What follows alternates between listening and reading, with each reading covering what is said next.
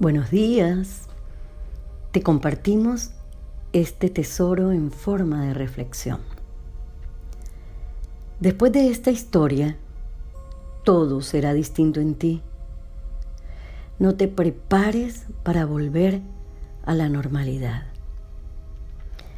Prepararse para volver a la normalidad es luchar contra la corriente natural de la vida. ¿Cómo hacerlo? No podemos.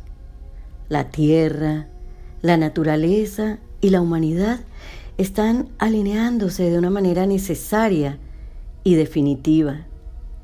Tú como persona y como ser humano tienes la responsabilidad de hacerlo, pero además tienes la opción de hacerlo conscientemente. Evaluamos las medidas de los presidentes, miramos cómo se comportan los médicos o la gente en las ventanas. Pero tú, ¿cómo estás llevando esta pandemia? ¿Y tú, cómo piensas reactivarte? ¿Esperando que todo vuelva a ser igual? ¿O trabajando para crear una nueva vida? Ahora que tienes una perspectiva completamente distinta de las cosas. Esperando para volver al estrés, el conflicto, el consumismo y la distracción, o preparado para una vida más sencilla, objetiva y con valores más profundos. Ninguna de las dos está bien ni mal. Simplemente está en tus manos, es tu decisión.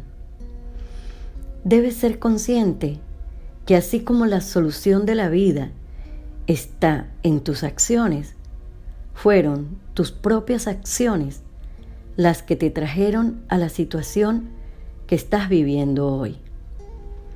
Si hubo un virus, sí, sí hubo un virus, pero lo que tú has vivido en cuarentena te corresponde a ti. Esto es confrontador, pero te da libertad, porque significa entonces que puedes elegir la vida que vas a crear a partir de este instante.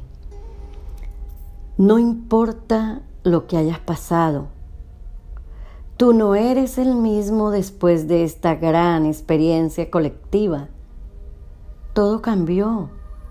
Todo está distinto en este momento. No luches con eso. Fluye, fluye y te darás cuenta de que un mundo mejor está a tus pies. Está esperando por ti. Solo haz un pare, observa y fluye. Fluye es tu decisión. Gracias.